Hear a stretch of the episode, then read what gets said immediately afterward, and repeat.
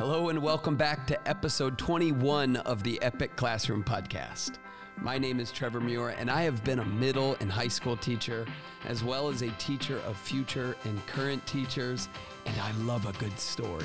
And I love to explore ways to help students live out great stories and for their educators to thrive in their own. And that's what we talk about on this podcast. Whatever you teach or however you serve in schools, how can you lead a more impactful, dynamic, and meaningful, and really just an epic classroom? All right, everybody. Well, it is good to be back on the pod. It has been a crazy couple of weeks in the Muir household. Uh, if you've been paying attention to the news, you may have seen that a really big hurricane moved over the Gulf of Mexico, and then it made a hard right turn into what is called Charlotte Harbor and made its way right across my hometown of Port Charlotte, Punta Gorda area. And this is where I spent my whole childhood, and I lived through a really big hurricane when I was in high school, and it was just this big, massive, disruptive, and memorable event. And it's been 18 years since then, since the last hurricane hit my hometown, and then Hurricane Ian turned right just like Hurricane Charley did, and it went right over our town. And uh, I just spent a couple days in just some pretty big feelings of anxiety as as I watched it make its move and cause a lot, a lot of disruption. And all of my love and prayers are for the people uh, who have been affected by it and who have lost loved ones by it and have just felt that massive disruption all over again. And and one of the people who was uh, in in the middle of the storm who experienced the eye this time around was my grandpa, and uh, he is 84 years old and lives down there uh, without a whole lot of family around. And so as soon as the storm passed, I loaded up and I met my brothers and we drove all the way down. Um, I live in Michigan. My brothers are in Tennessee. We drove all the way down to Florida, and it took a long, long time, but finally we made it to my grandpa, and we spent two days of doing nothing but working hard and using chainsaws and cleaning up trees and bringing him gas and just and food and provisions. And I just got a text message that his power just turned back on after more than a week and a half without it. And so it was just this whole journey and adventure and it was a lot a lot of work and a lot a lot of travel and it was absolutely worth it um, just to get to share a little bit of love and gratitude with my grandpa. I remember when I got there, he said to me, he's like, I don't know how we're going to pay you guys back for this. And I was like, Pops, you helped raise us. We're paying you back. And and I don't know. I don't even know why I'm saying this on the podcast other than there's something really special about family um, especially finding ways to serve and help them when they need it most. And I got to do that, and and it was such a joy to get to join up with family and um, and go and tackle a big problem together. Uh, we were all so motivated as we got down there, and and that motivation fueled the effort we put in the rest of that weekend. Um, and I and I guess there's my education tie to it because you know our best work comes when we care about it right? Like our when when when we actually have motivation, there's purpose that's fueling the work that we're doing. We work so much harder. You know, what I mean, like if if I was asked to go down there with a chainsaw and there was no big event and no destruction, it was just a job to cut up trees and and and do it for the sake of making money or whatever typical reason you might do that. I might not have worked as hard as I did. I might not have waded through two feet of water and and almost had a tree fall down on me and and got up early and stayed up late working and sweating. But when there was a good reason for it when it was to serve this beloved grandfather who had such a pivotal role in my life who still does it's like yeah it wasn't a whole lot of it didn't take a whole lot of convincing to hop on a plane to Tennessee and then get in a truck and drive 18 hours to do this because there was something fueling it. There was something that was that was persuading us, engaging us uh, to put in the work, and that was purpose. There was there was this deep purpose to it. And I'm always, as an educator, trying to figure out how can I articulate the purpose of the work before my students? And so, whether that's the kids in the classroom or if I'm working with teachers, how can I help people understand that what we're doing matters here, right? There's this underlying why that can fuel our how. Um, and, and what we find over and over again, and research backs this up as well, is that when we are doing work that we understand is meaningful, when, when the, the why has been articulated to ourselves, or when we have metabolized the purpose, we've been able to really digest why we're doing this work, our output is tenfold. We put in so much more effort and we do better work when we know there's a good reason behind it. And today I want to talk about boredom. And I talked about this on episode two, but I wanted to take a different look at it. Um, because, you know, we live in a society, a culture that seems pretty anti boredom right? Like th- there's just this constant barrage of media and social media and noises and advertisements and color. I mean, you can't go anywhere without looking at a big billboard. And, and, and I feel like that's teaching us that you should never be without stimulation, right? Like that you should never go a moment of life without being bored. Boredom is the enemy um, and, and it's the enemy of the classroom. You never want to let your students be bored. And it's the enemy of parents. You never want to let your kids be bored. And yet, I think that's all wrong. I think we're missing something when we see boredom as this enemy. And yet, again, we live in a culture. If you live here in the States, if you live elsewhere, maybe it's different for you. But the culture I live in, live in seems to be anti boredom. Boredom is bad. And you know, I just I went on uh, Friday, Thursday of last week. I went on a speaking gig um, in uh, the Winnipeg area in Manitoba, and so I flew into North Dakota and then rented a car and made the three-hour journey journey north. And as I was driving through the prairies of North Dakota, about every half mile there's a big billboard on the side of the road. And if you live in America, you know exactly what you're what I'm picturing here, whether it's a billboard for McDonald's or a business or just some type of message somebody wants to get out there. You can't go very far driving on the interstate system in America without having something advertised to you. And really, without something to look at and something to read and something to occupy your mind. That's kind of the standard. And then I got to the border and and I got through customs, which for some reason freaks me out. I don't know why. Maybe it's because he had he wanted to know this border patrol wanted to know every single thing I was planning to do in Canada the next day. And finally, when he let me through, I started driving.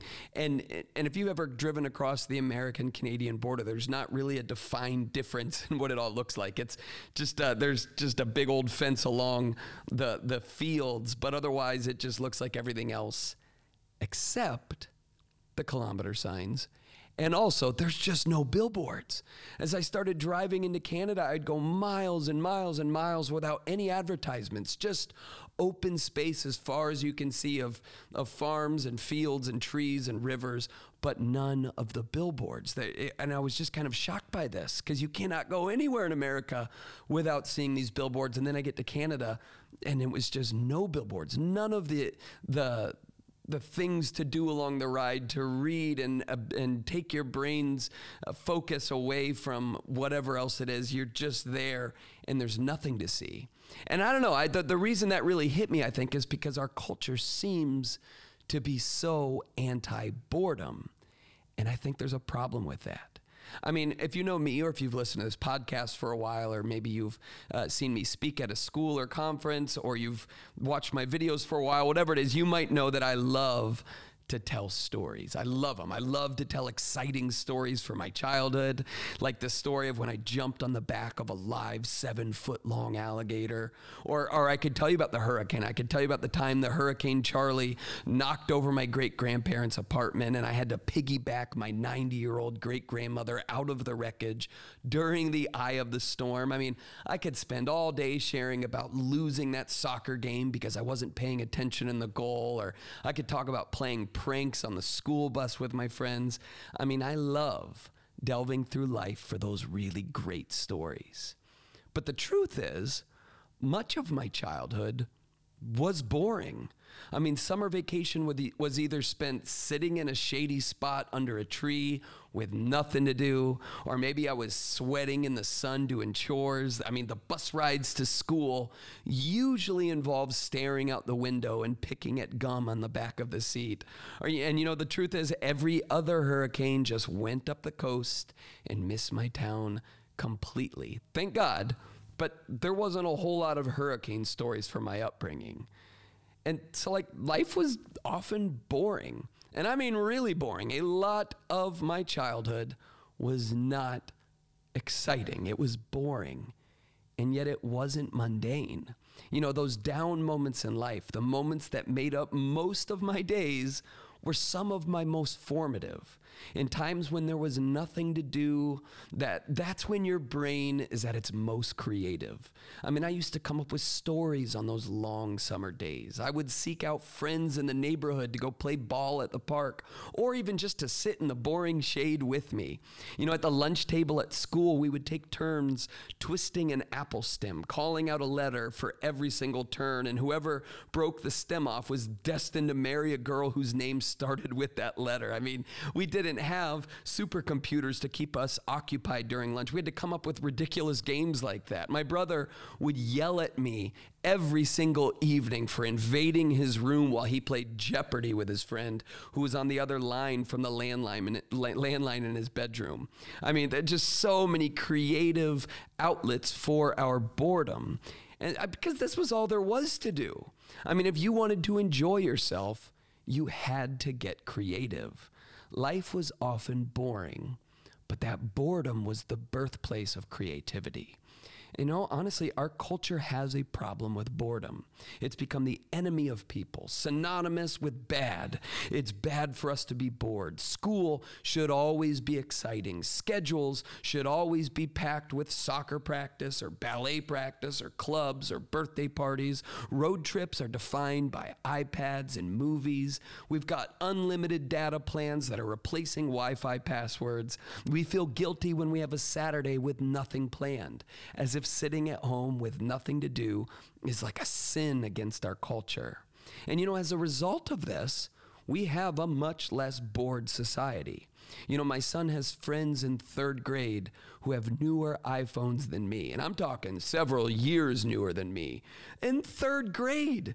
I mean, those kids never have to be bored. Because the truth is, it's hard to get bored if you have your cell phone. There's always something new to play or look at or think about or be distracted by when you have a phone. And now we've got third graders and probably a lot younger who have brand new iPhones. You know, as a teacher, one of my greatest competitors for students' attention was Fortnite being played underneath their desks. I mean, why do I have to put my phone away, Mr. Muir? They'd ask me. And I'd always reply, because we're about to read this book. But that's boring, Mr. Muir. Well, I don't think it is, especially if you dedicate some mental space to it. But that does take work. That takes embracing some silence. That means looking up from a screen into the world that you're actually in. And it might not always be exciting, and maybe even a little boring at times, but that's perfectly okay. You know, a school district in the city that I live just instituted this district wide ban on cell phones for all students in the school. During school hours, students are not allowed to have a cell phone in their possession. And you have to imagine, of course, there was this huge outcry from many parents and a lot of students and even some of the teachers about the cell phone ban. I mean, parents would say, What if I needed to get in touch with my child during the day? What if there's an emergency? And students, of course, said, But my cell phone's a very real part of my world. I mean, my school needs to accept that this is a reality. And some teachers would say at the school, I heard from many teachers that work there, they'd say, Well, from video projects to conducting research, I have my students utilize their phones all the time. They're actually a tool in my classroom. And of course, we hear from society if we want people to know how to use technology responsibly when they're adults, we have to teach them that in school. I mean, I mean, I get it. These are all legitimate reasons to not ban phones. However, all of these reasons, all of the reasons why we might want to still have smartphones in kids' pockets in school, they all do come at a cost. You know, from the increasing mental health issues in young people that have a direct correlation to cell phone usage, to the constant disruptions that happen because of them, we have to weigh the pluses and the minuses of this technology in schools. And at a deeper level, we have to consider the ramifications of a society that doesn't know how to be bored. You know, when I get home from work, I often have to lock my phone in a drawer in my kitchen. And I have to do this. Otherwise, I know that I will check it way too often when I really should be engaged with my family. I mean, I know how tempting it is to check my email. I like that dopamine rush from seeing Facebook notifications. I, I know how, even though I love playing with my kids, I really do, it can sometimes get a little boring after a while. And my phone is a great antidote for that. I've had to create a structure, a discipline for myself to resist temptation to escape boredom. I mean, I'm no better than my students with phones underneath their desks. I, and it's just true. If I'm bored, that is my go to. I'm no better than them with this. And this is why I need this discipline. And this self regulation is derived, you know, the, the reason I'm I'm kind of a maniac about it. And there's no judgment for people who do not have discipline with their phones. I get it. They are addictive and sometimes they're really helpful and useful. And that dopamine feels really good. I get it. And I fall back into it often. But the truth is, I really try to make an effort to self regulate because I have all of these fond memories of having a disconnected childhood. I remember the richness of sitting at the dinner table without screens. And it, be- it wasn't because we had a discipline back then, it's because they didn't exist. There was no such thing as screens at the dinner table. And I remember how rich that was. And that's why when my two kids and my, my family sits around the dinner table, there is no screens, right? The phone has to be in the other room. There is no tablet or anything like that out because I just know the value that comes from sitting there and just being present. I mean, I remember writing stories at the kitchen counter just for the sake of writing stories. I recall the great ideas we would come up with because there was nothing else to do.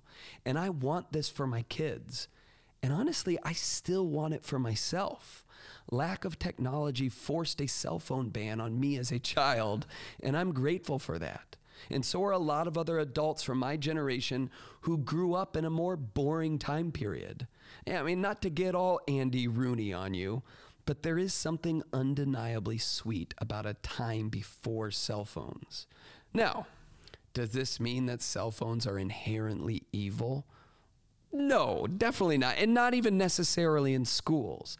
They have allowed me to connect with past friends and family in amazing ways. And it's also helped me connect with teachers, millions of them all around the world because of the advent of technology and social media and cell phones. It's been amazing that way. I mean, they allowed my students to film interviews with actual World War II veterans and then use social media in class to connect with kids in other countries and share their films with them. That wouldn't happen without present technology. That wouldn't happen without these supercomputers in students' pockets that also have unbelievable 4K cameras. That is a positive from this technology. Cell phones are not inherently evil and are often an incredibly useful tool. But they are the bane of boredom. And so we have to be aware of that. And we have to create systems and structures to make sure that we can still disconnect and that allows students to still disconnect. And this might mean cell phone bans in schools. It also might mean just placing restrictions on them and teaching students how to manage their time on their phones responsibly. And it also means adults locking their phones in the kitchen, do- kitchen drawer more often and turning off the podcast on the drive to work every now and then and sending their third graders to school without iPhones in their pockets, which might be a hot take. I don't know. And listen, again, no hard feelings if you do that. But my kids will not have iPhones in third grade and probably not for quite a while. And again, it's not because they're evil. It's because I want them to be bored sometimes. I want their brains to be flexed and exercised in ways that can't happen when they are constantly engaged on a screen. And and that's just the truth of it. And not to mention, and we can talk about this some other time, all of the temptations and the other types of distractions and, and even dangers that come with cell phones in school and beyond. And so, for all those reasons, I, I that's why I'm going to do that with my kids. And that's why in my classrooms, there is a rule that you may not have your cell phone out in class. And I get it. Sometimes your parents might be texting you. But if they really need to get a hold of you, they can get in touch with the office because I think it's pretty clear that they are distracting, but then they also fight against boredom. And, and there's something so beautiful about having an unoccupied mind, or at least a free mind to learn and be present with whatever is in front of you. And so, as we think about boredom, as we think about moving forward into this constantly evolving, developing 21st century, I think we have to ask what kind of people do we want our students to be in the present, but then also be in the future? Do we want them people who can can have some monotony in their life and be okay with it? Can we have do we want people who have the grit and persistence to get through boring moments to find that they don't kill you but that they're actually good for you? That that is actually the birthplace of creativity.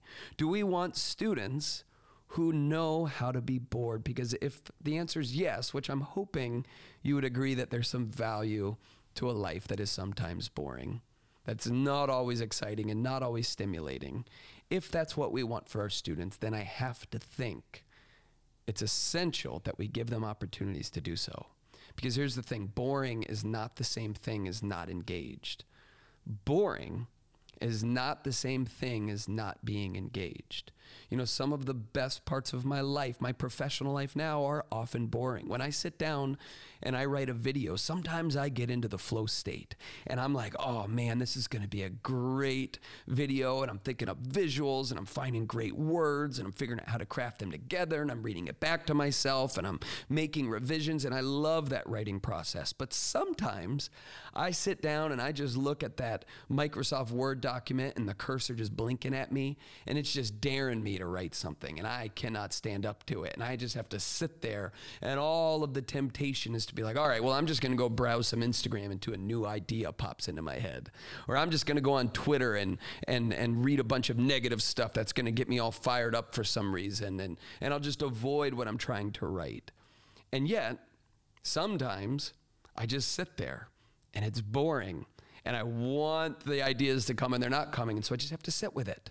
And that's when the ideas start flowing. That is when the special sauce is created. That's where the good stuff comes from, are from those moments where there's just nothing else taking up space in my mind.